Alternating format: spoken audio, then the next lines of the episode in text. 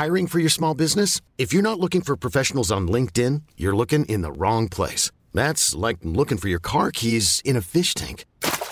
LinkedIn helps you hire professionals you can't find anywhere else, even those who aren't actively searching for a new job but might be open to the perfect role. In a given month, over 70% of LinkedIn users don't even visit other leading job sites. So start looking in the right place. With LinkedIn, you can hire professionals like a professional. Post your free job on linkedin.com slash achieve today. Oh.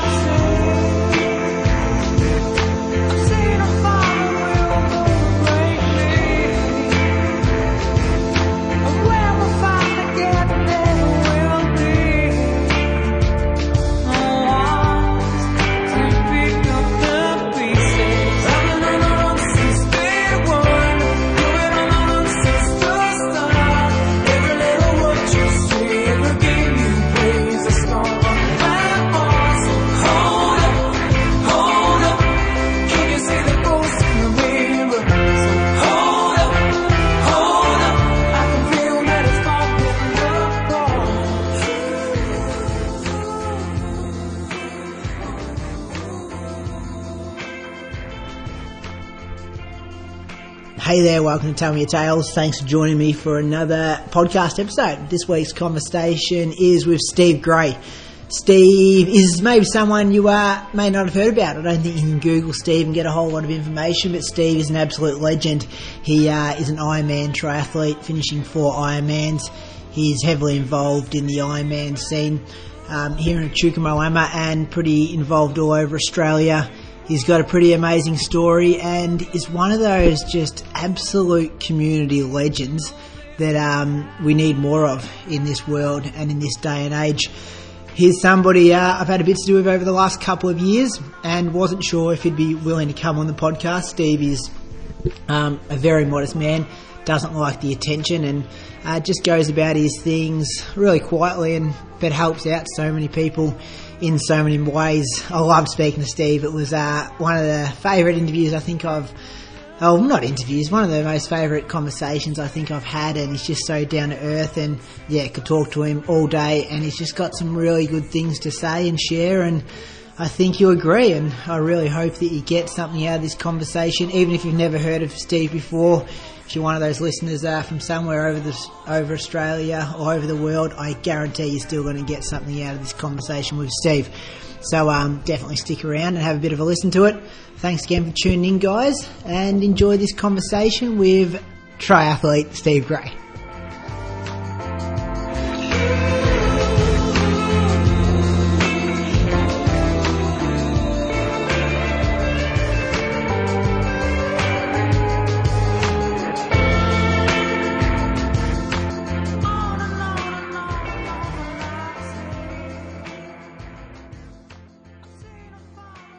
Rightio, Steve Gray. Welcome to Tell Me Your Tales podcast. Thanks for uh, coming over in the little Airbnb at the back. It's been ages since I've recorded one back here. Thanks, mate. Thanks for having me. I'm Yes. stoked to have you here because I want to learn heaps about you because I uh, I don't know that much about you.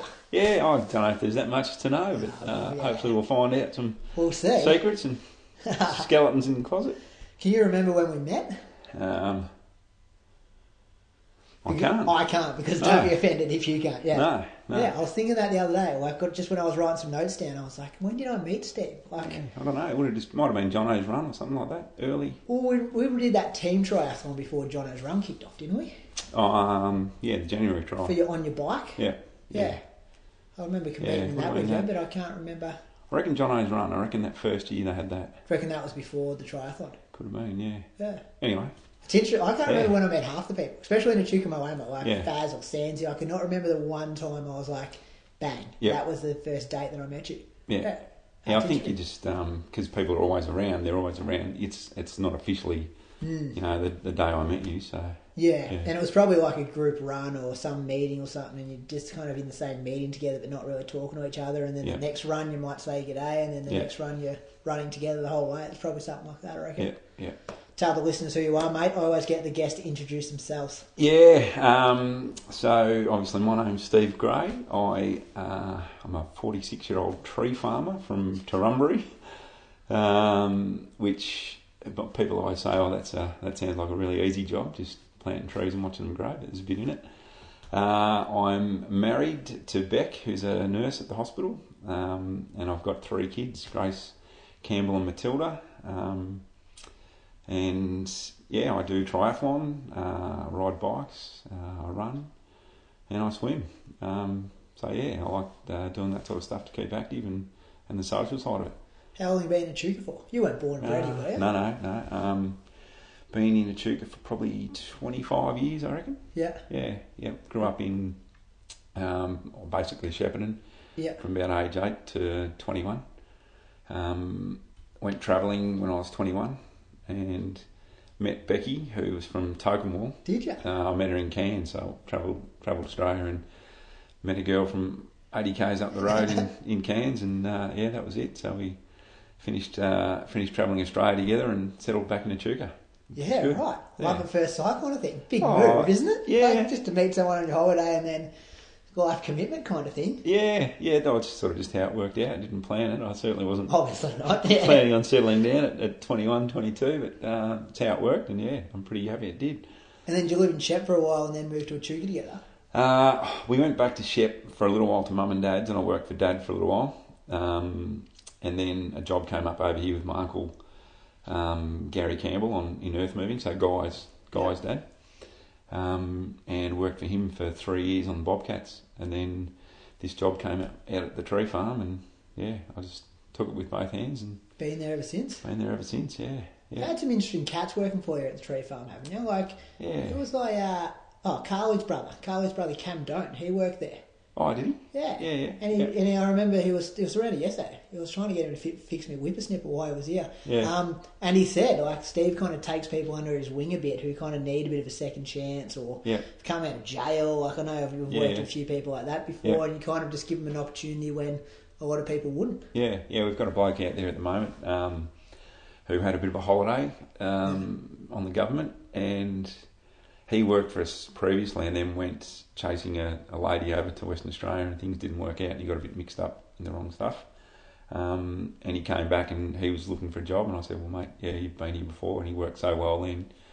And he's been there ever since, and hasn't really missed a beat. So that, yeah, they're kind of nice stories that you you put your faith in those people, and they repay it by still being there. Mm. Um, but we've had some, yeah. Had, I actually had Mel Norwood.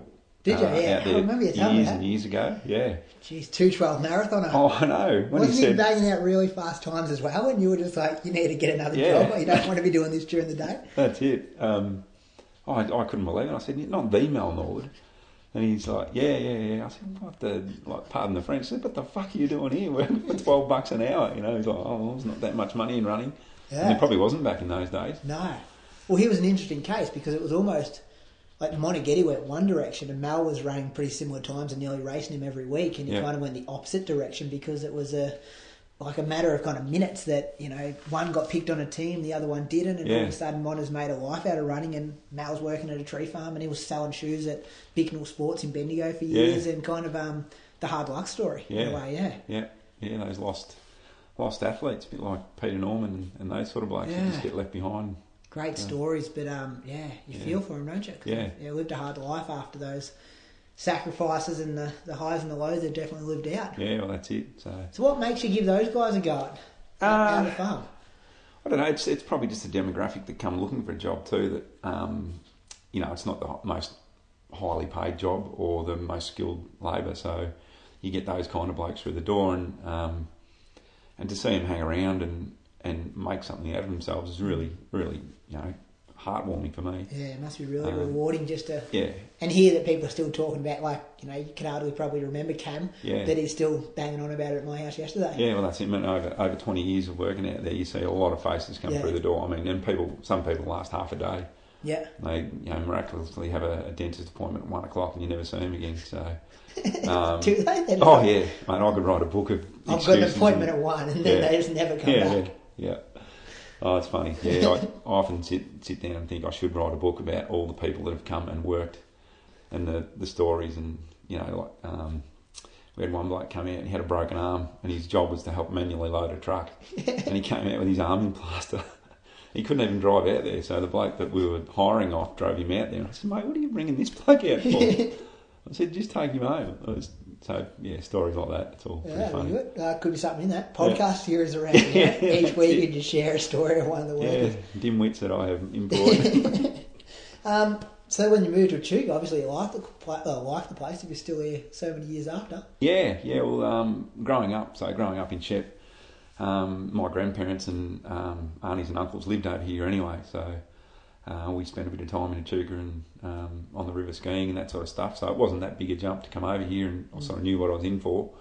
Um, we lived out at Nanneella for a little while, um, Yeah.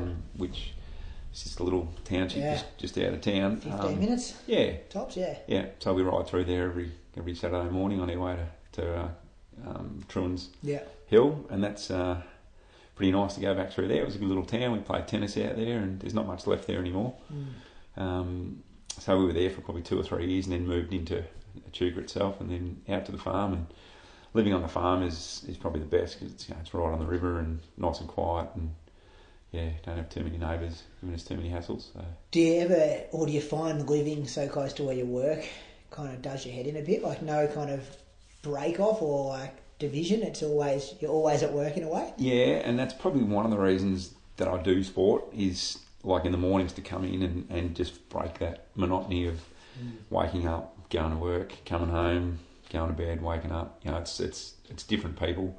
Yeah. Um, it's different stories, you know, different conversations. Where if I did didn't have that, I would just be talking to the people at work, and then you know my family, which you know is great, but Yeah. you know you just need that that different headspace sometimes. So Yeah. yeah, There's something in that, isn't there? And being around, um, I found it when I started doing some work with the footy club in like November last year, and kind of same thing. I was kind of running a lot by myself and spending time with Carly here and the girls at work and the twelve year olds Yeah, yeah. who were sitting in front of me every day. And then I was like, oh, it's good to kind of. I'd get to see you guys a bit when we train together, but Yeah. then to be in a big bunch of like males and just the banter and the Oh, stupid yeah. stories, and you're like, Yeah. This is. I think it's healthy for people to have a bit of that. yeah, it is. Yeah, and that sense of community too, isn't it? Like, Yeah, and you would love just running around with you know your Sam Kennedys and yeah. Darren Carmodys and Brett Sands, and uh, there's about five alpha, alpha males in a group of five. Trav Hall. Trav Hall, big Trav. That's good because you just switch up at the back and you're like, I'm not even, I don't want to, even be in this competition. Yeah. I'm just happy to smoke all you guys if we ever race, Yeah. but I'm not going to whip off at all. I'm just Yeah. going to sit here and, yeah, Just throw a few a few fishing lines in there every now and then, and bait, yeah, yeah, yeah. Ah, that's good, isn't it? yeah. And then early days triathlon, when did that kick off? Uh, so growing up in Shep, I was a swimmer. Yeah. Um, did competitive swimming over there till probably 18, 17, 18. And I did a few teams, team events with people as their swimmer. Um, and then thought, yeah, I reckon I could do this myself. Um, and did a few, didn't really train for it, you know, what you like at that age. I'll go and do a 10k run the Friday night before a Sunday race. Um, and yeah, kind of liked it, but then it was a bit late in, in that uh, time of my life to really get into it. So I left it for probably, I don't know, 10, 15 years and didn't get back into it until I was about 34, 35, I suppose. Right. Sort of when the kids were a bit older and I had the time. Um, so yeah, just started doing the Wednesday night tries here in Echuca when it was nice early days and uh, just grew from there. Just gradually got longer Yeah. and longer and How good of a swimmer were you? Like going to state champs and stuff like that? Uh, no, I did country champs and that sort of stuff, and, and schools. Yeah. I went to the schools finals and that sort of stuff. But yeah, I wasn't was pretty much just a middle of the road. yeah. Um, seemed to be always that one or two kids, you know, that, that were better than you around the place. So But do you think there's something in that? Like if you were a gun and, you know, not didn't have those couple of kids in front of you, yeah, and we're a bit of a child kind of freak and kind of trained hard and we go in the pool before school and stuff like that, do you Yeah. reckon you'd still have the love for the sport now? yeah. I often think about that because um, you see it with kids that Yeah. are good at it, and then it's easy come, easy go. Mm. Um, they let it go because they, they like- they get used to winning. Mm.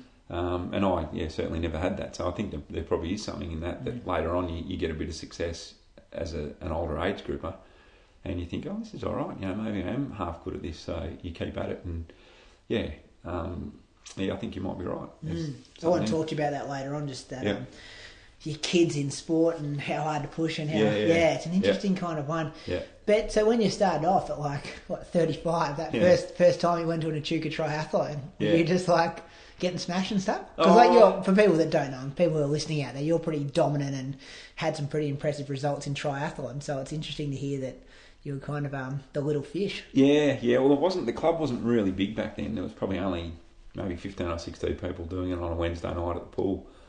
Um, and yeah, I, I went. I was probably in the middle of the road there, and but had some um, good successes in the handicap side of thing, and, and just I don't know, just kept pushing myself to to do better. I had trouble with my heart early on, probably from being an athlete as a kid, and then trying to push myself that hard again as an adult with not a lot of fitness. Um, so I had a bit of atrial fibrillation that uh, I had to have a, an ablation, um, which worked um, successful. So yeah, that was good to get rid of that. But then just just found a, a, a really good spot and some really good blokes around Echuca to, to train with, and it became that social thing that we just went out and tried to smash each other. And Yeah. So you get get better doing it that way. Back onto the hard thing, like were you just competing or training or something one day and just noticed that? Uh, yeah, it was in a race, um, and I reckon it might have been um, one of the really early um, January races, like the big big race we had. Yeah, hot, and it was just it started just to flutter at the start, but then it lasted for about two days, and I started getting Far a out. little bit a little bit worried about it. Were you Um, like taking your pulse and stuff? Like was it through the yeah, roof? but it, it doesn't affect your pulse. Yeah, because right. it's your um, atrium. It's the blood, uh, the um, valves pumping it into your into your ventricles, so it doesn't come through your pulse. So when I went to the, um, well, I think it was a um, Monday morning. I went into the hospital at about three in the morning, and I was sitting in uh, in emergency, and I said to the nurse, "My heart is like it's racing. It's it's got to be doing 300 beats a minute." I said, "Here, like, feel my." She took my pulse, and it was normal. And- Forty-five or something yeah, like she said, she said, there's nothing wrong with you. Like you, I said, well, right, yeah. Put- Druggo straight off the street. Yeah. I said, put your hand on my heart then, and and it was was flat out. Yeah. And she said, oh, you better come through. So that's when they, they took me through and. Lucky you didn't go home. Yeah, um, it's not life threatening at the time. Yeah. um, but it can can cause clots and strokes and that sort of stuff if it's left uh, untreated. So yeah, but when it's your heart, it's it automatically. You know, triggers a, a bit of a, a worry in you because it's Mm. only got one if it stops. And did they give you a reason to why that would Uh, occurred? Like, was it the lack of exercise in between 20 Yeah, and 35? Or? They don't really know. There's studies into it now with um, endurance athletes. Um, Emma Carney had it, Yeah. um, and um, Greg Welch had it as well.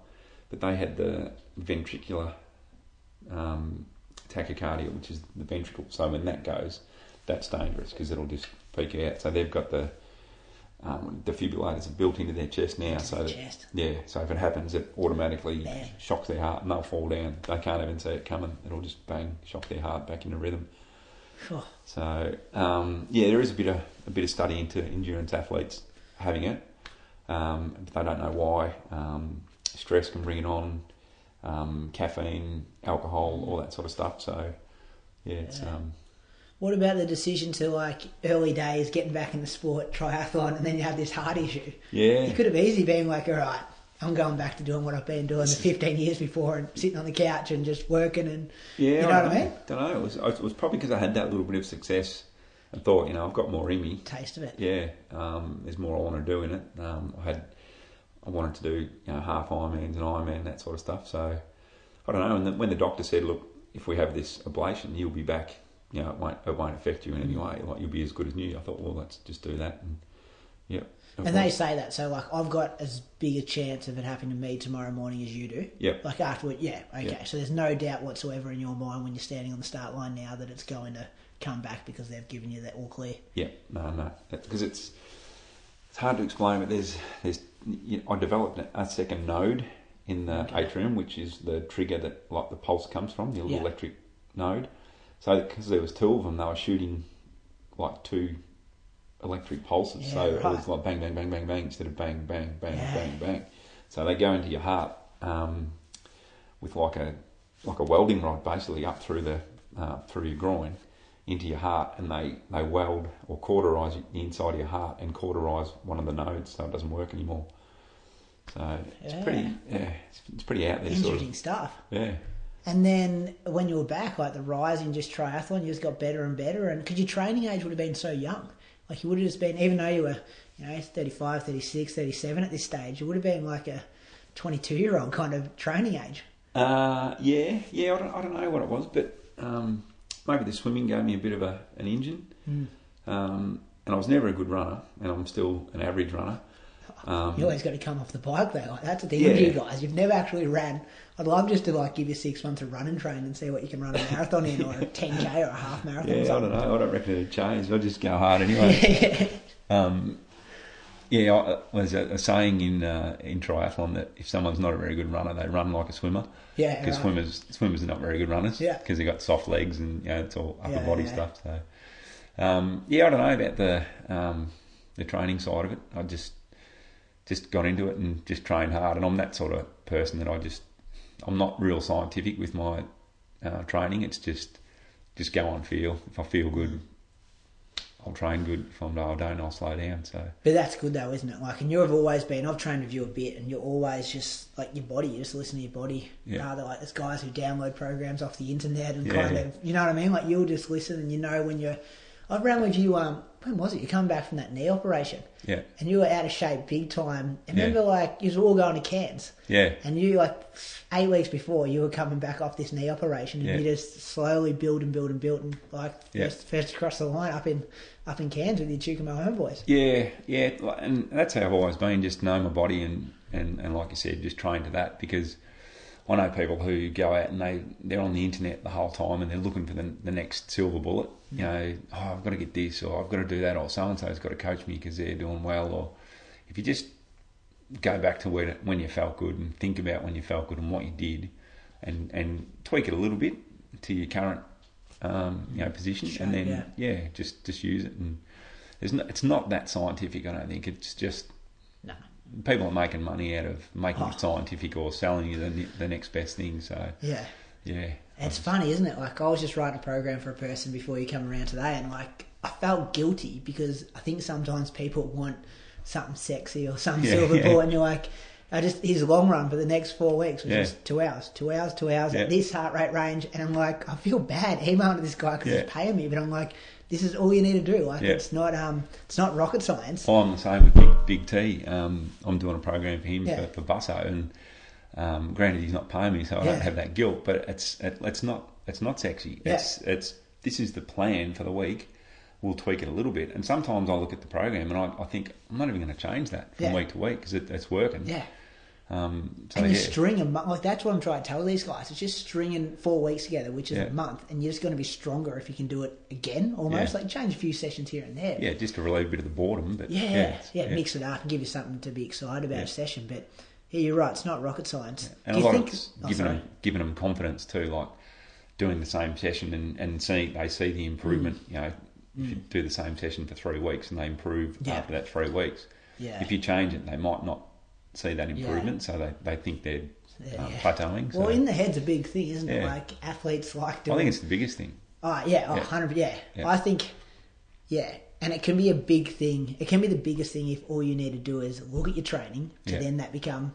You know, I always run. If I've got a training diary and it's like eight weeks of good work, Yeah, I just know it's in my head. I'm like, all right, I'm ready to race well. Yeah. Even if you know scientifically I'm in exactly the same shape or Yeah. four weeks, I know if it's eight weeks, my head goes. I've done it. You've done hard work for eight weeks. You're ready to roll. yeah. Um, yeah, do you think is triathlon similar to running where people you kind of said like people flog it off this silver bullet trying to make money and people just try to make it sexy on social media Yeah, and it's just like it's not like it's just bloody hard like and then people always got these photos up on Instagram and stuff and it just looks so good and it's um yeah, Yeah. I heard an interview the other day with a guy and he kind of said I wish elite athletes would just put up their crap days Yeah. because these kids sitting at home he was a college coach these kids train in college all they're doing is checking Instagram seeing all these pros and how good this run was and how fast this split was and how beautiful it is to be tanning at 12 Yeah. o'clock during the day and I'm just like Yeah. this is exactly right. And I don't know, I've been a sucker for it. I often put like good stuff on Instagram. Yeah. Makes my life look 20 times better than it is. Well, that's it. And you, I mean, you look at your big T's who are out at five thirty in the morning because they're working Mm. Yeah. know, eight nine hours a day. They're out at five thirty in the morning. They're trying to squeeze a swim in at lunchtime and then doing something else in the evening. Like the Yeah. pros have got it so easy. Yeah. They wake up, you know, seven or eight and Yeah. go out for a swim and come back something to eat, a massage, a bit of a rest, another session in the Netflix, afternoon. yeah. Go and get my legs waxed. Head down to solarium. Yeah. Yeah. But I guess you're involved in kind of both worlds. You know what I mean? Like you, you know, Trav, I'm sure, and he wouldn't take any offence. Like he wouldn't know as much about the elite triathlon world as you guys do. Yeah. So, like, do you kind of see a? I guess my question is, yeah, like, is it? It'd just be completely different worlds because, and do you get annoyed that they're so different, whereas other guys are trying so hard? Yeah, I, I, I do, and I get annoyed with the magazines and the Yeah. and because it's like people like age groups and that buy these magazines, Mm. and it's either advertising or all about these pros that have got the perfect life Mm. and that sort of traveling the world. And I yeah, I, I do get annoyed at it. Um, but yeah, they would be having shit days like we do. Yeah. Um, probably not as many, but Mm. yeah. Because triathlon's a bit of a money sport, isn't it? Like Oh yeah, the amount of money. I was just uh, talking to you before we started recording about Carly's Yeah. sign up for her first triathlon, and she's going, "Oh, we might need to buy a new car to fit my bike." And I'm like, "We're not buying a new. Yeah, we'll have to buy like station wagon or something. Like, we're not buying a new car. Yeah. just because you've started triathlons three days ago. Yeah. Um, but I guess it's that probably high socio-economic kind of clientele as well. yeah, yeah. Well, just I mean, just entering the races alone is Yeah, this one we're doing next week, this team one. Yeah. Like, we're not paying for it, but I got the receipt for it on the, on the entry, and I was like, "Whoa, it's like Yeah. four hundred bucks or something, wasn't it? Three hundred Well, and fifty. Noosa Triathlon on the weekend, um, Sam Kennedy offered me one of his mates' tickets Mm. that couldn't go, and it was three hundred and fifty dollars. And that's Olympic distance, like Yeah, ten k two, run. two Yeah. hour two hour race, three hundred and fifty bucks, Whoa. and then you got to get there and you know get You your bike get your bike there. up there, Yeah, and you've already got a ten grand bike plus, wouldn't you? Like, Yeah, the bikes yeah. are pretty expensive. Yeah. yeah, yeah, with all the bells on it, it's yeah. Ah. So it is, yeah, it's a fairly expensive sport, but you, you can do it on a, a shoestring. You don't have to have all the, the good gear. Do you reckon it restricts people though? Like, do you reckon triathlon would have more kind of um, kind of hard luck stories? You know how kind of ultra runners and kind of like marathoners, and you see them and they're like same thing that they've been wearing for three Yeah. years, same shorts, like Yeah. Explorer socks or something, but they just bang out like ultras and marathons year in year out, and Yeah. I just wonder how many people could be trying. Imagine if you could pay like a starter kit. You probably can. Like it's like two hundred bucks. Here we go. We hook you up for twelve months with all the kit, all the entry, all Yeah. the stuff. If you don't want it, to pay whatever more in twelve months' time, you give it back, and we'll give it to someone else, kind of as a bit of a scholarship. I wonder how many people would then have a crack at it. Yeah, I don't know. Well, it's probably the ongoing thing too, and, and what we got back to, you know, everyone's got to have the latest and the greatest. Mm. So that bike that you bought this year, worth five or six grand, like two years down the track, it's worth two grand. and It's out of date. Or those sneakers, they're not bright enough anymore. Or you know, it's Don't it's- have a carbon plate in the middle of them like the new Nike ones. Yeah. Yeah, but it is it is very expensive, and to get started, you can get started on a budget, but ultimately that bug comes in where you've got to be keeping up with the Joneses. So Does it make a huge difference though? Like if you're on a two grand bike compared to a ten grand bike and you've got the same ability, would you just get smashed on the bike? no, probably not. You no. wouldn't. Okay. No, Doesn't- You can't pay to be a better athlete in a way. yeah, it's it's minimal percentage Yeah. that yeah that money will buy the The better rider's still gonna yeah go well. yeah. Yeah. Oh, it's interesting, isn't it? Yeah. Where do you think the future of triathlon's going to go? Uh, don't know. Probably just bigger and brighter, I suppose, and more Mm. expensive. Because these these companies are making lots of money out of it, Mm. like IMG and um, Ironman and all that sort of stuff, are Yeah. making big bucks. So it's it's become a real business. Well, it has, hasn't it? And it's a bit like big city marathons. Like people want to, people who've got the money want to go to these big races to tick it Yeah. off their bucket list.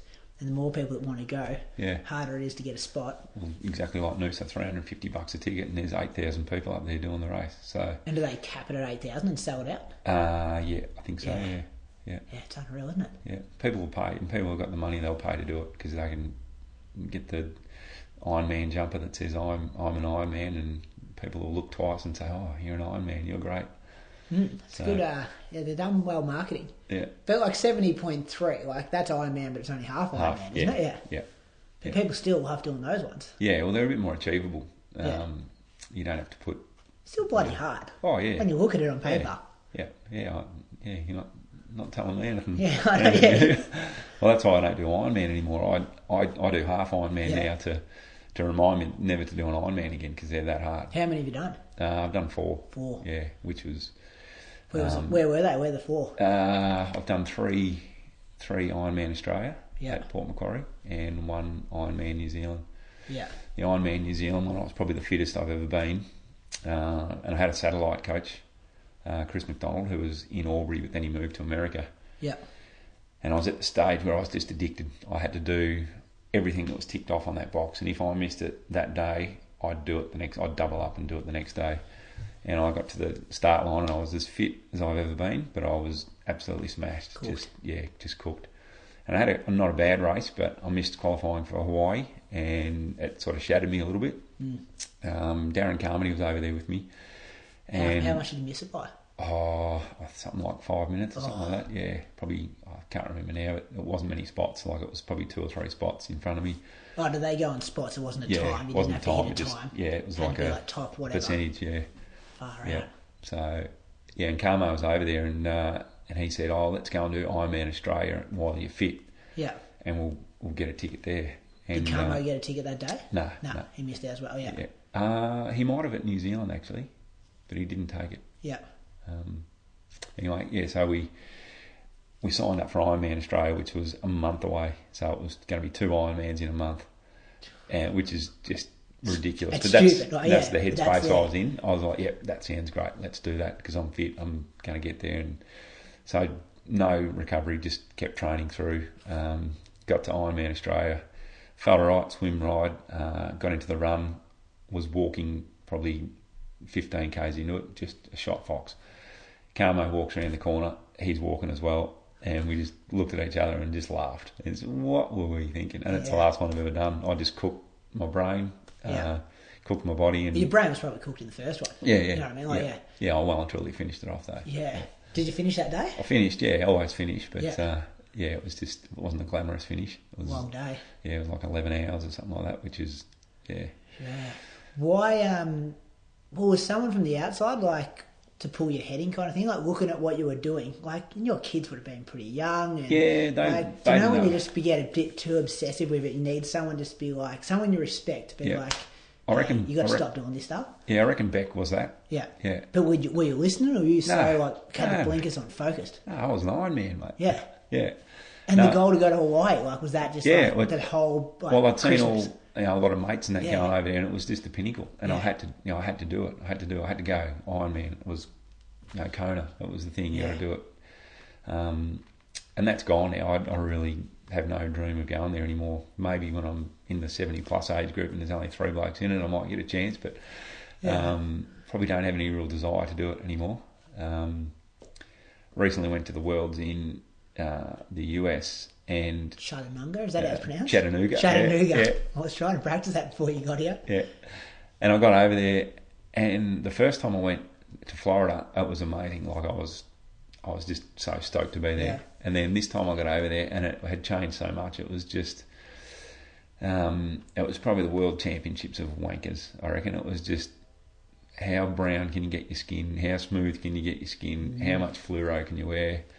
How much aero shit on your bike? It was just, I actually had no real emotion about being there, which is a shame. But, um, Yeah, because you're the different guy. You're the guy who gets up at like 5 a.m. and just grinds away. And like, Yeah. you were running the other day wearing board shorts. Yeah. And like a Gunda singlet. Like, you're like just the, like it's just good. Like, I love that stuff. Like, sometimes like, I try to like em- emulate that and I'll go like get home from work and I've just got an easy half an hour. I'll just wear like my work, sh- work, work socks on. yeah, you got got to get the away. bluey Yeah, out, you can't, the yeah. Bonds bluey. Yeah, they're just they're like the white collar kind of workout. Like, Yeah.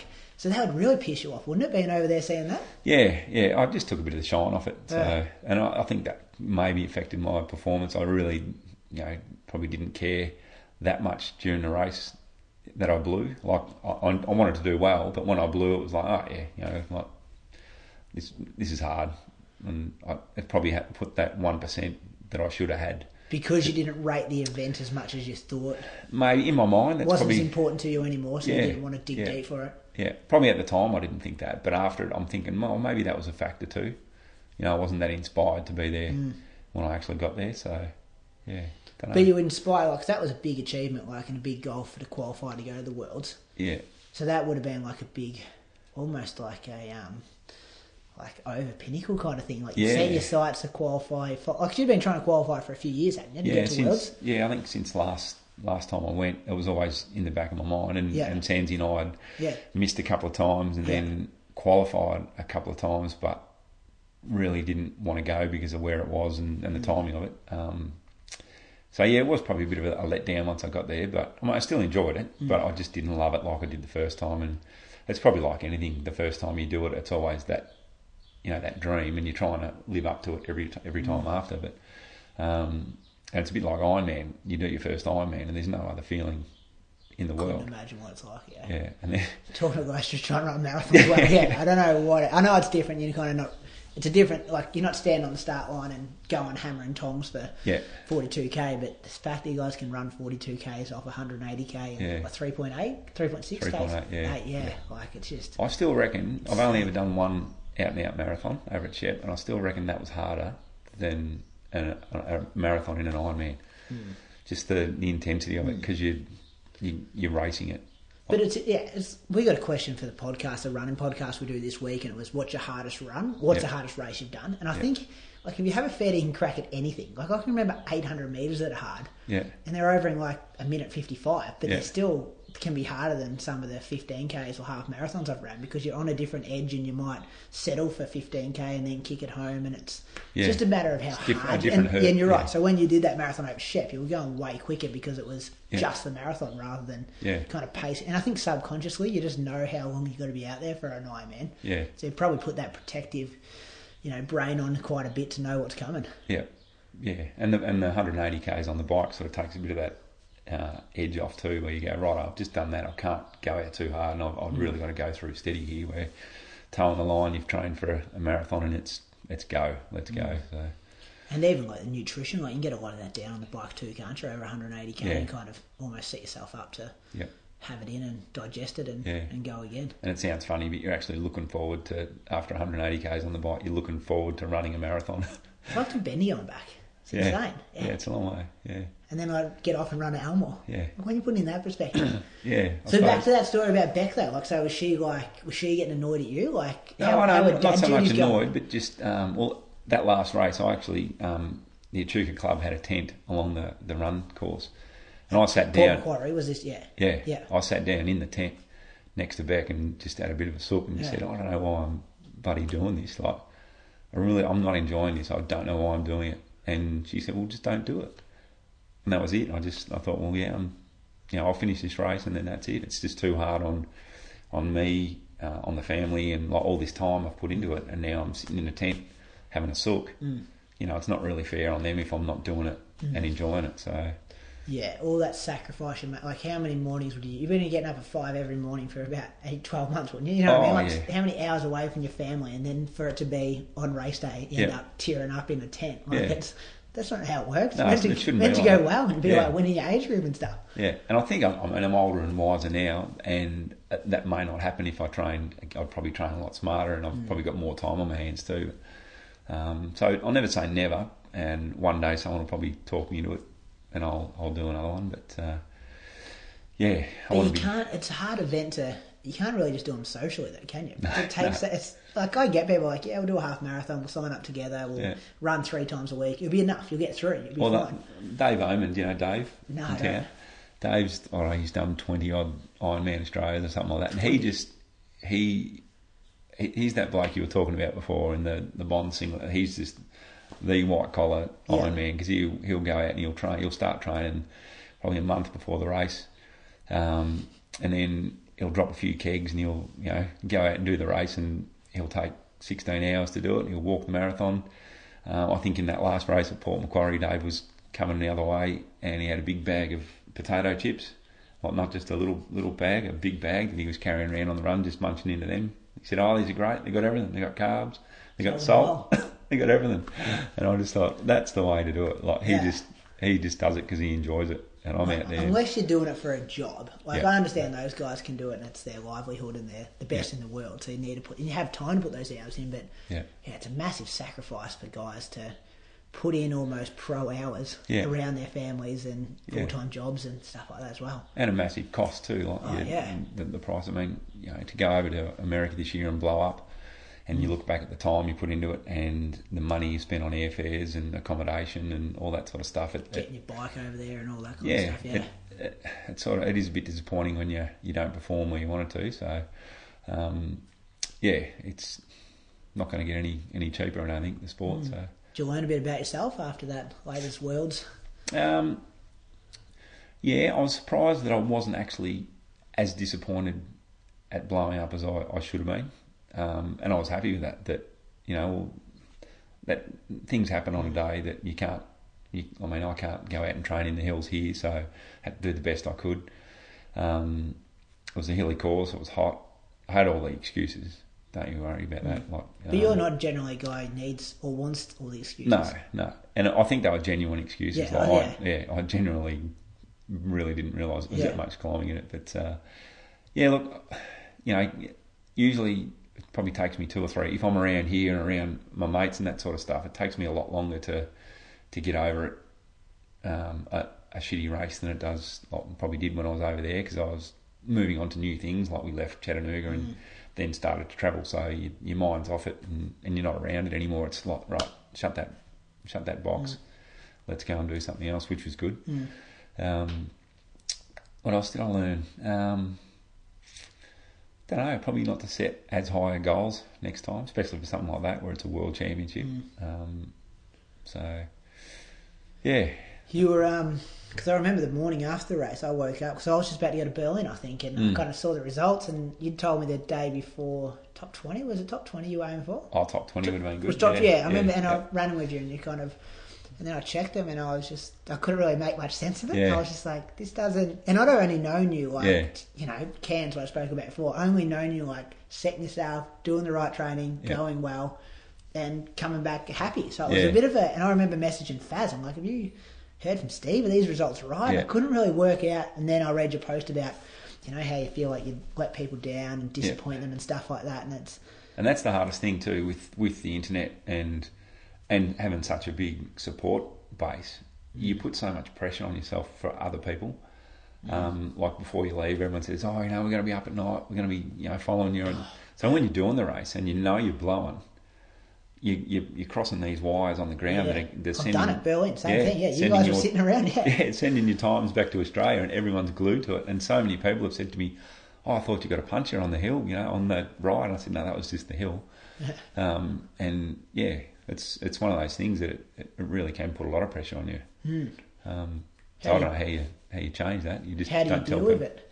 Like you guys had a whole Facebook group, kind of like you know what I mean. Like it's a new world that we're living in now, where Yeah. you know, your last world champs, Facebook probably wasn't really. You couldn't even make groups No. on Facebook and things like that. And now you've got this. Well, it's the catch twenty two. You, you've got to tell people. You've got to put it out there Yeah. to, to succeed. You've got to say, "Well, I, I want to go top twenty, or I want to do this Yeah. time, or I'm going to do this." Conor or, McGregor like, like you've got to name your goals. Yeah, yeah because if you don't, then you're not accountable. Yeah, like, Yeah. you're not accountable. You don't tell your mates Yeah, you- you're just going over there for the fun of it. Yeah. And you say, yeah, I'm going to do this because everyone asks you, have you got a time in Yeah. mind or what you want to do? So yeah, it's a catch twenty two.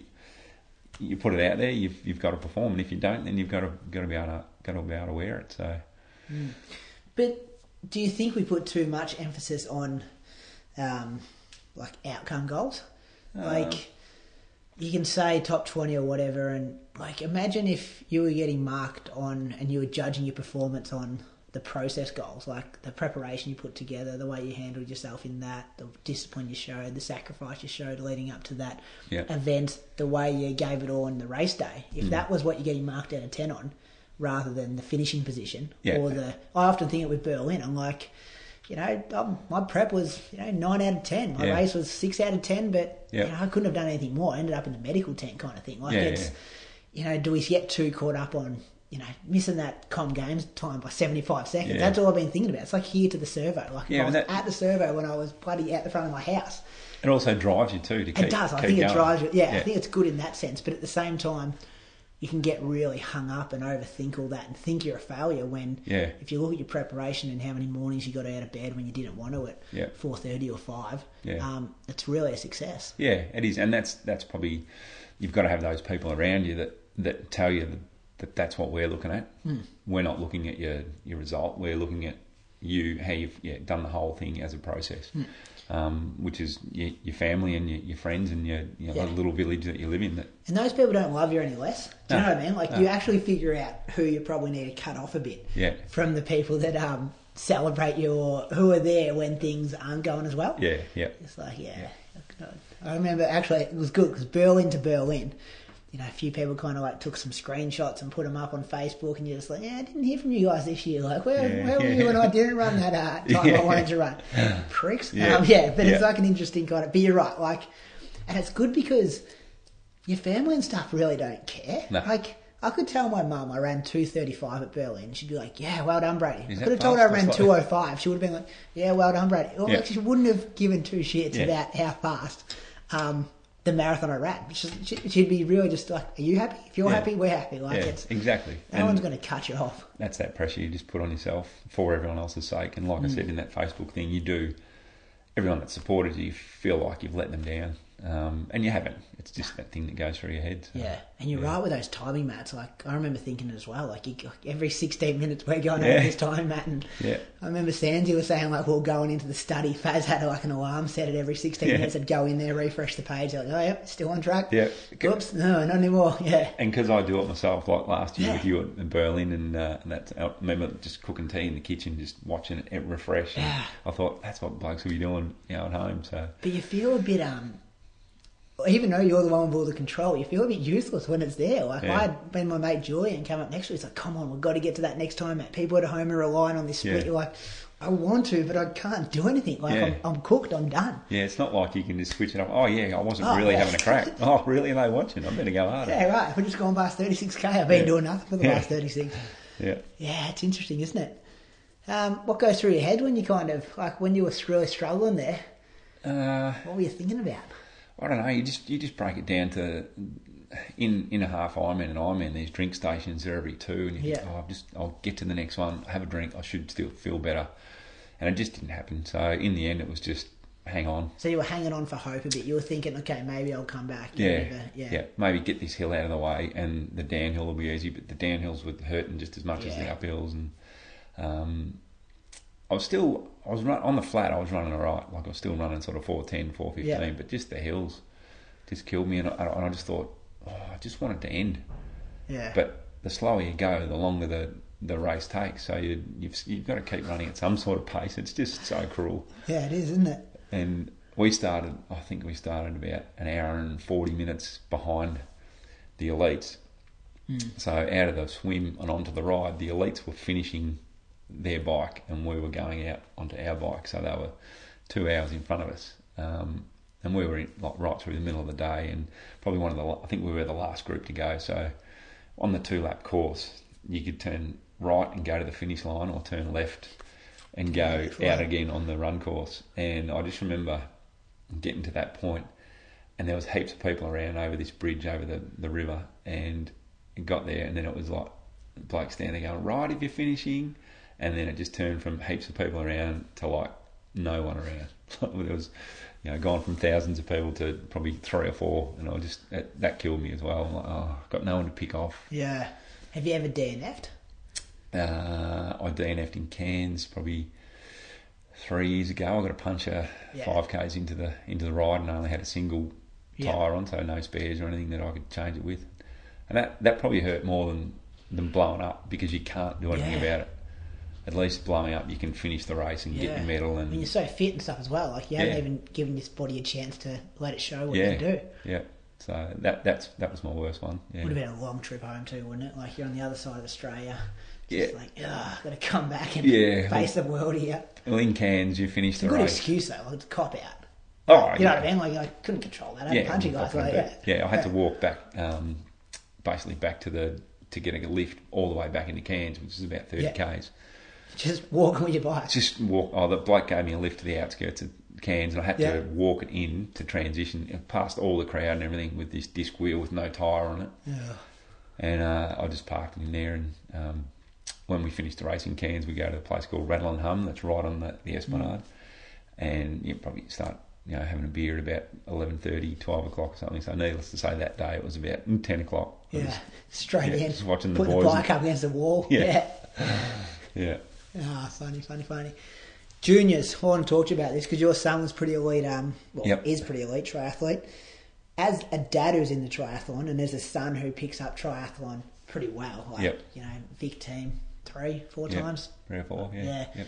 How does that balancing act go when you you want your son to get the best out of the sport, but you still want your son to be a kid, not Yeah. involved in elite sport? Yeah, I knew you were going to ask that, um, and it is such a such a balance. And I probably could be accused of being too pushy, That's bullshit. No one. Yeah. People that know you well wouldn't accuse you of that. Yeah, I, I don't know. You just you just never know. There's things you do, and you think, oh, I wonder how that came across. You Yeah. know, but I'm I'm a big believer. Like you, you can't push kids, but you need to give them a gentle nudge because kids are inherently lazy. Like if Mm. Yeah. you don't encourage them to go and do something or take them somewhere, and you know they'll they'll not, they'll rather, especially this day and age, they would rather sit inside and, and play video games and, and do nothing. There's so much stimulus. Like we see Yeah. with kids at school. Like we used to give the kids a laptop at school and be like, "Yeah, you can do these math questions on the laptop," and they'd be like, "Whoa, really? Yeah. This is what?" Now it's just like we're bored with this. Like Yeah. if we can't listen to music at the same time while we're doing it, why we're on our phones? It's uh, Yeah. it's no good. and hopefully that, that swings around and they get bored with that sort of technology and come back to sport. But Yeah. um, yeah, I, it is a hard one, and at, at times you you think, you know, are we doing the right thing, pushing him, and um, you know, forking out a lot of money to travel to to do this racing, and uh, and I think Campbell really enjoyed it too. But uh, they got to a point where um, the end of last year he made the Vic team again to go to nationals, and it was six weeks after the end of our our season, and he just said, "Look, Dad, I, I really can't." Because it had been a long season. He Don't have the energy to Yeah, go he for said, six, yeah. I, I just want to have some time when I come home from school and do nothing. Yeah. And he's doing VC as well. Um, and I said, well, yeah, that's fine, mate. I said, give it some thought. I'm not, I don't Yeah. care if you do or you don't, but, and I don't want to be the one dragging you out of bed at, you know, 5.30 in the morning if you don't want to go Yeah, yeah. because that's not going to make me happy. It's not going to make you happy. Yeah. Um, Beck was a little disappointed because, um, it was at Hervey Bay and she'd sort of booked her holidays and then around. Yeah. yeah. Yeah, So- some warmer weather during winter. yeah, so she was probably uh, more disappointed, but uh, and I could see his point because six weeks of training leading like into April and that sort of stuff, it's can get a little bit cooler and it's it's a hard hard yard. So um, yeah, basically he did that and hasn't really done much since since last March. So um, he's just been hasn't a kid. done much triathlon. Triathlon, yeah. Has done much. Oh, has yeah. done a lot in being a kid. Yeah, yeah. Being an eighteen or seventeen year old. Yeah. Yeah, yeah. So he's um, he's picked up the guitar and taught himself how to play the guitar and. Um, Been a few more parties, you were telling me. Yeah, been a few parties Just and that living sort of life a bit, isn't it? Yeah, yeah, which is good. I, and I would be disappointed if he stopped doing it and then didn't do anything else. Hmm. Um, so yeah, I'm kind of I'm happy with the Balance balance here. And triathlon or cycling and running is something that you can come back to later on, yeah. uh, like I did. And I I was guilty of it at his age. You know, 17, 18, I was burnt out from swimming. Didn't Yeah. want to do it anymore. Did- You know, I went back to it a couple of times and oh no, I still don't like it. And You got to want to do it. Like I was the same. I started when I was sixteen. Like, Yeah. and when I started, so many kids that I raced, like sixteen through twenty, yeah, just gone. Yeah. Like, prodigies could have easily been the next bit. Well, maybe couldn't have easily been because they didn't end up being it. But yeah. so much ahead of me, leaps and bounds ahead, and like you know, I remember getting lapped twice. You know, in the state five k at Victorian All Schools Yeah. in year twelve. Yeah, The kid who beat me was um yeah Toby Rayner, absolute freak kid. haven't heard of Um, him since. I have heard of him. He's still Yeah. he's one of the guys still around, but um yeah I've taken him down Yeah. five or two. He ran his debut marathon a couple of years ago. No, this year two twenty seven. Yeah, Like I'm seven minutes quicker than him. yeah, Didn't have a good day. Like I think he cramped up and stuff. But Yeah. yeah, ran it, raced against him in a few 10Ks in the last couple of years and I think he beat me by five seconds or something. But like, you know what I mean? Like this is the Yeah. guy who's, you know, I gave him a three minute head start when we, were, when we were 18 and now we're kind of in the same category of racing guys. And Yeah. Have you seen a few of that, those guys in triathlon Uh, come in and out?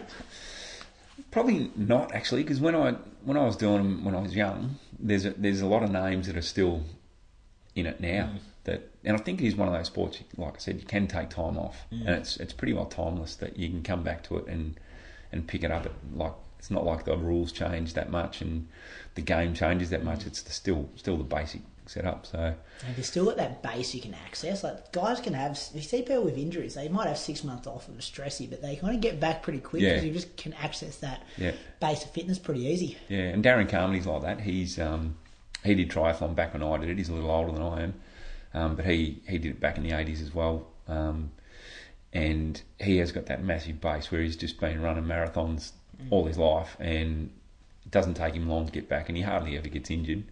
Um, but he's got that leg strength that no one else I know has that can just keep going. Does a stack on the treadmill too. He was telling me like Yeah. he just smashed himself. Had to buy a new one because he, Oh, he wore a hole in yeah, it. put a hole in the treadmill. Yeah, and he's not a big bloke. yeah. it's about 165 centimeters, I reckon. Yeah. It's, uh, yeah, it's not like he's chucking a lot of weight onto that one. yeah. Having kids, does it worry you? Bringing up kids in this world? What, three Uh, kids under 20, 21, 20? No, not really. I, I actually probably worry more for their kids. Yeah. Because I think I know what I'm doing. and My kids, like, I can keep track on them. But uh, yeah, I, I just fear for what it's going to be like in the future. Hmm. Um, What parts? Like what bits scare you? oh, I don't know, just just the world itself, mate. I'm yeah, I'm a bit of a um, oh, what are those? I wouldn't go as far as say a prepper, but I think I think the world's going to turn to shit in the in the near future. Hmm.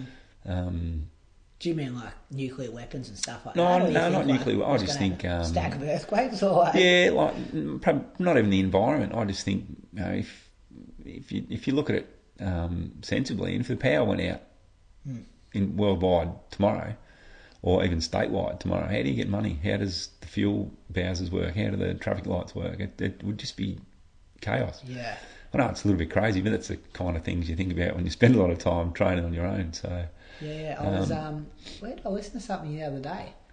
They were talking about, oh, if we, you know, we're going to have an asteroid or a comet hit or whatever, yeah, the people who survive would be, you know, our indigenous tribes in the Brazilian forests that have been doing what they've been doing for Yeah. hundreds and hundreds and Would thousands of years. yeah. And they'll be like, yeah, we got this. We've been surviving. Or people in Alaska who have been living, you know, 200 k's in the snow and been been able to survive. Like, we're all screwed if this Yeah. happens. Going to catch our own food and, like, you know Mate, if, I mean? if Like, we have a 45 degree day here and the, the power grid get trips out, people will be dropping dead left, right, and centre because they haven't got their air conditioner. It's, yeah. and, and that's that's what I think about. It's not not the um, the environment because that's going to look after itself. Yeah. Um, but yeah, it's I don't know. Yeah, I'm I'm not worried about my kids. Put it that way. Mm. I just not yet anyway. They haven't done anything to uh, warn me that it's all going to turn to shit. Yeah, yeah. Having kids your age though, because I've, I've spoken to a couple of people who've got younger kids, but you would have seen them with and without technology. Yeah. Has that changed, like the way that the kind of dynamics in a family that they can now pull out their smartphone and Yeah. access so much information, or watch YouTube channels? Or, You know what I mean? Like, They don't use it for good. They use it for evil. Like Yeah. tell, tell these big Kardashians. yeah, that's what I mean. So yeah. whereas, you know, when she was ten, she wouldn't have known who the No. Kardashians were. No, I, yeah, I, don't like that side of it. The technology. I like that they know a lot about the world. And it's accessible. Like, yeah. You can find out something pretty quick if you Yeah, want but to. as far as street smarts go, like I'd much rather have the, the kid be smart, you know, about um, you know go over to the shed and weld something up, or you know, And those people skills, like Yeah. be able to have conversations with someone that you haven't spoke to before Yeah. and be courteous and yeah, Yeah. which your kids are. Yeah, yeah, Great, they're not- she works. She's she's still waitress, isn't? Yeah, yeah, yeah. Like American, how good, yeah. how many good skills is she developing doing that job? yeah, Yeah. yeah, they are. They're pretty good. They used to be better though, and and I think But Didn't um, we as well? Though? Like, I used yeah. to be better before I got a smartphone and Yeah, stuff like and it's- more polite. They're not polite anymore because no one says thank you on text message or Yeah, you know please or anything. It's just bum bum bum bum. They want, and they talk like they message. So Yeah. it's yeah, It's an interesting world, isn't it? it is. What's success mean for Steve Gray? Uh, oh, look, I'd like to think I'm pretty successful. Just got a great family, got a great uh, group of mates and, and and friends, live in a great town, um, got a great job with a great bunch of people. So yeah, look, that is success to me. Just Commu- being yeah. being able to do what I want to do, basically when when I want to do wanna it. yeah. Yeah, it's on your terms, isn't it? yeah, yeah. And Community's pretty important to you as well, though, isn't it? Oh, like it you is. said, that group of mates, and you're always Yeah. trying to get people together for runs or you Yeah. know chipping in for charity groups and Yeah. stuff like that. Yeah, it is, and I think it, it brings other people up too. And you see see blokes that come into the running group, um, they're just they're once they're in there, they might go missing for a couple of weeks, but they realise how important it is to them. They'll, they'll always come back, and it's it's there's nothing no secret in it. It's the the bullshit, it's the banter and all that sort of stuff that brings them back. Just that It is, isn't it? Yeah. that release. Yeah, yeah, it's funny, isn't it? Like you just something in you just craves that kind of. yeah. It's And he- like half the time it's at your expense, but you still Yeah. go back and want Yeah. want more of it. And Sam Kennedy loves it. He's the he gets the most shit hung on him, and he just thrives on it. I can't um even when he did that session when was it two weeks ago I think I spoke about it on another podcast. Actually, I was talking about triathlete training. What was he doing? Like four minute efforts, but he had like a seven minute recovery in the Yeah. middle. And I was I was talking to a runner mate, and I'm like, this triathlete had a seven minute recovery. Yeah. And I couldn't work out if he was just taking the piss and be like. Yeah, yeah, seven minutes. I was like, Yeah. really? Seven minutes? You only went for four. Do you really need seven minutes to get over it? Something's got off the internet, though, probably. We hope Yeah. you didn't give him that one. No, no, that was probably from his uh, run less, run run fast Yeah. app, app on his phone. Well, that's the thing. Whenever you're doing a training program where you can run fast or running less, Yeah. does not make sense. But anyway, the back the story was because I went and got all my like moles checked out for like skin cancers and stuff like that. Carl Yeah. was on my case to get that done, and I can hardly take him serious when I'm in like the doctor's room with him because I just know how much crap he talks when we're running together. But he is the best doctor is, going yeah, around. He's fantastic just- doctor, yeah. And yeah. no bullshit. It's like do this, open this. Like I got a blood test today actually. Yeah. Like he's just yeah, Yeah. super thorough. Yeah, no, he's good. This is not an indoor. Yeah. But he's such a he's sorry to all the doctors out there, Yeah. but he is such a doctor, isn't he? We're just rating all the doctors in a true care. doctors review. Yeah, that's good. So success doesn't mean like all the bells and whistles for you. It's just simple, happy, having your mates around doing what you want when you want to want. Yeah, yeah. And a couple of you know, and racing success to me is just going out there and, and feeling like I had a good race, not necessarily a podium or anything like that, but just felt good doing Did it. Did everything you yeah, could do. yeah. Hey, I'm um, 30 next month. Oh yeah, Got any tips for me? uh, 30 year old. 30. Got to start doing something with my life. That was. If you could go back and tell yourself something at 30, what would you tell yourself? oh, what would I tell myself? Because it's like young, but it's also old. Like 30. I remember going to my uncle's 30th when I was like 15, and he like had like three kids and like Yeah. a business, and I was like, yeah, this guy's doing pretty well for himself at 30, and like it just feels you get into a serious stage of your age. When you're 29, you're still in your 20s. Yeah, probably my advice would be don't get too serious. Don't take Yeah. life too serious. You don't have to stop being young Yeah. just because you're 30. Yeah. Oh, I'm 46. I don't. Yeah. That's um. Yeah, but you're having It's fun for 46. Yeah. Maybe we put too much on like age. Yeah, I you think you just do. live your life. Don't even worry about yeah. how old you are. Oh, well, yeah, age shouldn't come into it. If you're still doing exactly what you want to do, running wise and that sort of stuff, it doesn't. Yeah. Yeah, and running is one of those things that you'll do till you're 70 if Hmm. you keep doing it. Yeah, I'm hoping so. Yeah. What would you tell yourself though? If you go back, Oh, Steve Gray at 30, geez, I what don't part know. of a piece of advice? Probably drink less.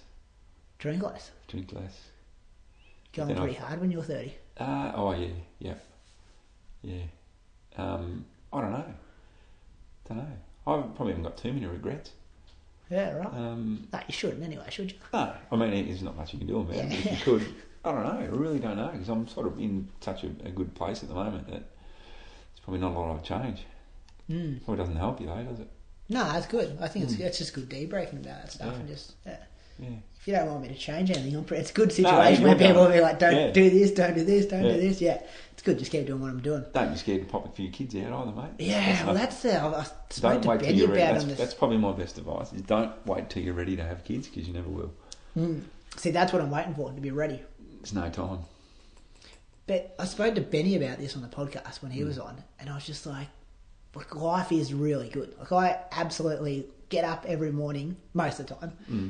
Where and I'm just like it's cool. Like I can go overseas and race, and I can talk to people on this podcast, and we're starting to grow the running stuff and kind of Hmm. getting good opportunities there. And But you can still do all that. Your kids don't. Your kids don't change.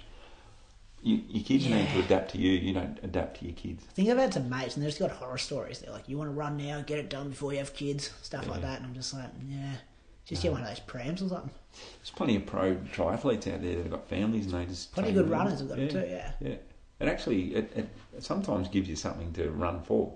Hmm. Well, I think it puts things into perspective. Yeah. Like your whole life doesn't revolve around how well we're going to do this training session for the day. It's probably just more like you just got to get it done for the Yeah, day. it's a lot harder. Granted, it's a lot harder to train because you know the baby's crying at three o'clock in the morning and you've got to get up at five thirty to go and train. Yeah. You, you know that's what you're thinking about. But yeah, oh yeah, you, there's never a time. When when is the perfect time for you to have kids? No, it isn't. Yeah, There's none in there, is there? no. That's an interesting one. So there we go. Have you got a mantra or a life quote or philosophy or something that you try to live your life by? Oh, probably similar to what I just said. Is just don't take yourself too seriously. Just have fun. Um, there's times to be serious, but yeah, generally it's not much of your life that you you need to take too serious. Well, I think you you don't you're good with your ego. Like you don't let it get to you at all. Like that's why I wasn't sure if you'd want to come on because you don't like you know do newspaper articles on me or No. build up any hype around yourself. And which is pretty hard with Sandsy around to ring the Riv every couple of weeks. do you know what I mean? yeah. yeah, but do you know what I mean? Like, I think it's a good. Like, do you ever have to check that, or is that just something that just comes naturally to you? Oh, I don't reckon I've always been that way. Like, um, probably early on when I was doing it right, there used to be a few, you know, riv things and that sort of stuff in, in the paper, and uh, they always take you out of context a little bit. And I've probably learned from that that I'd rather you'd rather not not do it because of how you come across sometimes. I write it myself now. Do you? After Yeah. Berlin, he just emailed. I just said, email me the questions. I'll write the answers, and it was actually good because he put it together Yeah. well.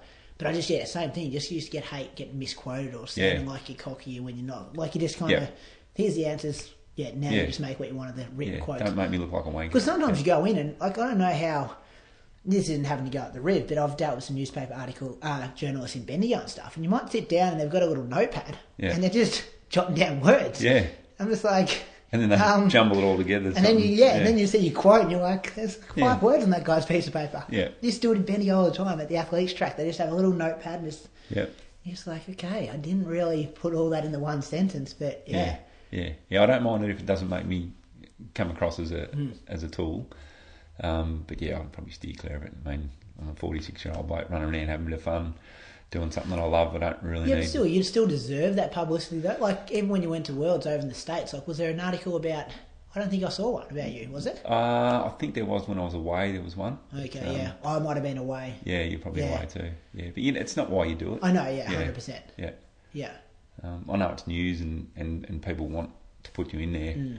Um, but yeah, it's not definitely not why we do it, is it?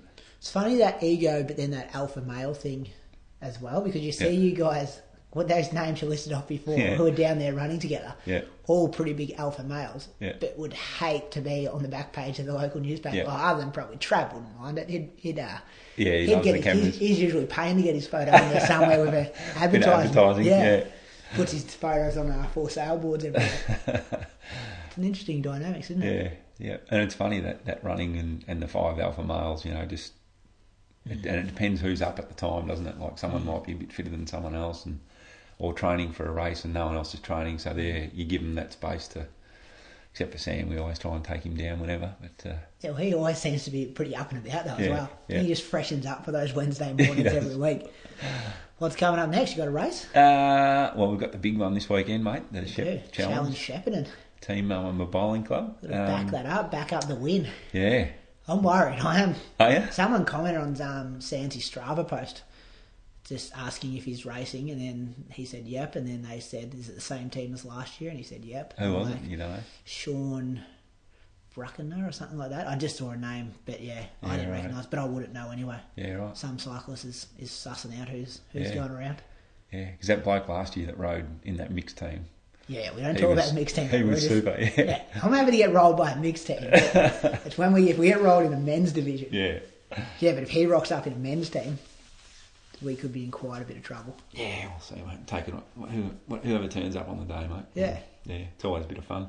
So you'll do the swim, Sands you'll Do do the swim. ride. Yep. I'll I'll front up for the run. You'll be bringing us home, mate. I Haven't told the coach that yet. I probably should uh, Yeah. get it Or plugged that in. Yeah, yeah.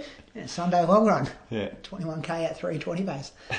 Uh, right, but anything else after that? Anything a bit Uh, like, well, I'm thinking of doing the sprint race on the same day because that starts at 10. Yeah. So I might slide that in and then looking forward to doing some shorter stuff this year, being fit for it. I haven't been summer fit for Hmm. a few years. It's always been Cairns and, and then Shep and then sort of let go. Yeah, Um, so probably the old Gatorade race, which is the 2XU we do the Victorian series. yeah, yeah, which is travelling around a bit. Um, and that's it, I think. Probably the January try. Pretty good culture with those. That Gatorade series, Yeah. though, isn't it? Yeah. Yeah, yeah, they're good.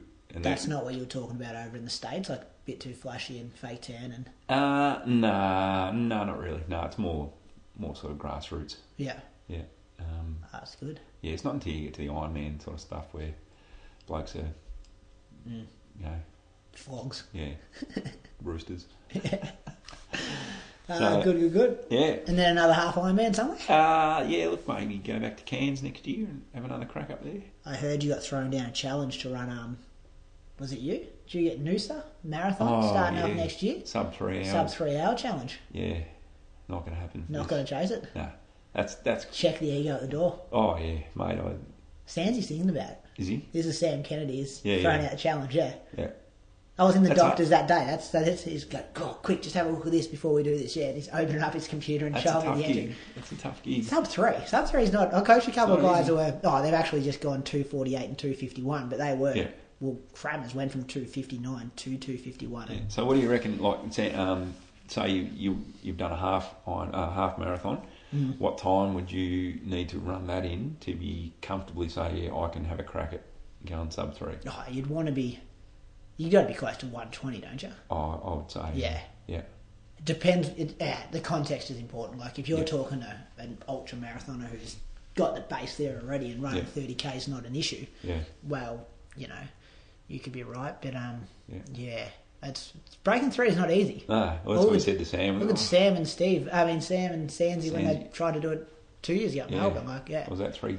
They were on for three though. Like you just blow to pieces. Yeah. And if you haven't done the work, you just can't hide in that last seven k. And that's what thirteen minutes. That's twenty seconds a k hmm. quicker. That's. Is that what they were? 313, 312, I something, like, something that. like that. Yeah. Yeah, it's a, it's a lot to like pull off. Yeah. It's And Sam's. Sam's run a half, I think, at one twenty nine something. Oh, so something half mate, marathon pace. mate, you got to you got to do that again. Yeah. It's hard to do when you're training for triathlon too, Yeah. I reckon. Yeah. Like you need to do a lot of running. A lot of running. Yeah. Yeah. Yeah. You ditch the swimming and the ride and the riding. Yeah. Well, maybe if you did like a, when is it? It's May or something, wasn't it? That or March. Yeah, something like that. You can maybe do triathlon stuff till like December, Yeah. Jan, and then have that huge base, and then try to. Because I think being on the bike's good for you. It's a good way to get fit Yeah. without killing yourself. Because Yeah. running can get you injured pretty quick. Yeah. And yeah, Sam being bigger, and if he throws away that run fast, run less app, We'll get sued by those guys. We always get sued every week on this podcast. Someone says controversial bag and some company out. just beep it out. If you want to sponsor us, guys, feel free. We'll, uh, Yeah. we'll, we'll do some ads at the We'll start. plug We'll it. Yeah. yeah, yeah. Do you reckon you'll do a marathon? Uh, yeah, I'll do another one one day. Yeah, yeah. I don't have, well, not being a runner, I don't have fond memories of, of marathons. So, It's a long way. yeah. And like I said, you've got to love it. To, You think you do, yeah. yeah. I, I actually did enjoy Gold Coast half marathon a few years ago. I trained as a Yeah, was. I there that year? Did we go in the opposite direction? Might have been the year I wasn't there. Uh, it was a few. It was probably six or seven years ago. Oh, you didn't go out with Beck and Dusky. No, But no, yeah. no. Um, and I trained. I did the Hal Higdon um, Yep. running. Got his book in my bookshelf, Yeah, yeah. and, it's, and it's a good program. That was basically running seven days a week. Yeah. Um, and I did that for probably three months, I reckon. And Got fit. yeah, and It's I, a good event up there, too. it is, yeah, and it's fast. So Yeah, Um, out and back. yeah, Early start, though. 6 a.m. kickoff. yeah. It's, uh, hey, did you end up reading that book about that chimp in your brain? You The remember- chimp, Yeah. oh, the, yeah, the um, chimp paradox. Yeah, I think I got uh, about two chapters into it. Wasn't Yeah. happy. Flicked it. No, I'm, I don't read anymore because I'm getting old and I don't want to wear glasses. So my arms aren't long enough to. I don't want to wear glasses. No one's going to see you at home. Oh, I if you've know, got I glasses. know. But it's admitting that I'm getting old. So yeah, Uh, It's probably a good. Uh, it's a good book though. You should yeah. No, I, should I remember you doing it. that talk at uh, Jamie and Simone. Yeah, well, that was when I was trying to think of like how long have I known you? Geez, that must have been an ordinary talk because No, I, it was good. I really that would have been like one of my first ever speeches. I reckon. That was good. I was just like, yeah. Yeah, no, I really enjoyed it. I hope I've come a long way since then. But I was thinking about that the other day, kind of cringing. I'm like, what were you even talking about that night? I think I No, was that like, chimp thing was great. I reckon. yeah, that was one good thing. I remember just finishing reading that book and putting that in. Yeah. Just had a mate down in Hobart finish reading it. We were just talking about it the other day. Yeah, Something in the mind. Like the mind is yeah. I haven't read that book, but valuable. I, I've, I've still use that principle that you talked about. The. You know, all you got to do is watch a 10 minute YouTube video and you get Yeah. what you need to know out of the book. yeah, Yeah. yeah. Just know why your mind's telling Yeah. you that. And just acknowledge it that, yeah, Yeah. you're feeling that way for a reason. Because he worked with, like, the, um, we're talking about Steve Peters. He worked with the UK cyclists. Remember at, was it Beijing or London? They just come out and won Yeah. so many gold medals and, yeah. And I reckon I, I saw him at the Velodrome in Melbourne at the World Championships. Hmm. He That was in the in the cubicle next to me, Yeah. like taking a piss. And, Yeah. and I said to him, "Are you that bloke?" He goes, "Yeah, that's yeah." That's me. So, yeah, Beautiful, mate. People can't follow you online. You know, you don't put Nah, out there, nah, Sometimes at the end, there's interviews like, you know, where do what are your handles? See, Benny gets you and just lists off five bloody Yeah, yeah. handles. Yeah. But, uh, yeah, nah, just, no sponsors. you no, can only see him in person, this guy, guys. That's Just, it. Uh, That's it. thanks for your time, Steve. no worries. Thanks for We've having got me, to mate. go for a run together now. Yeah, that's it. Should be good. Thanks, mate. Good on you, mate. Cheers.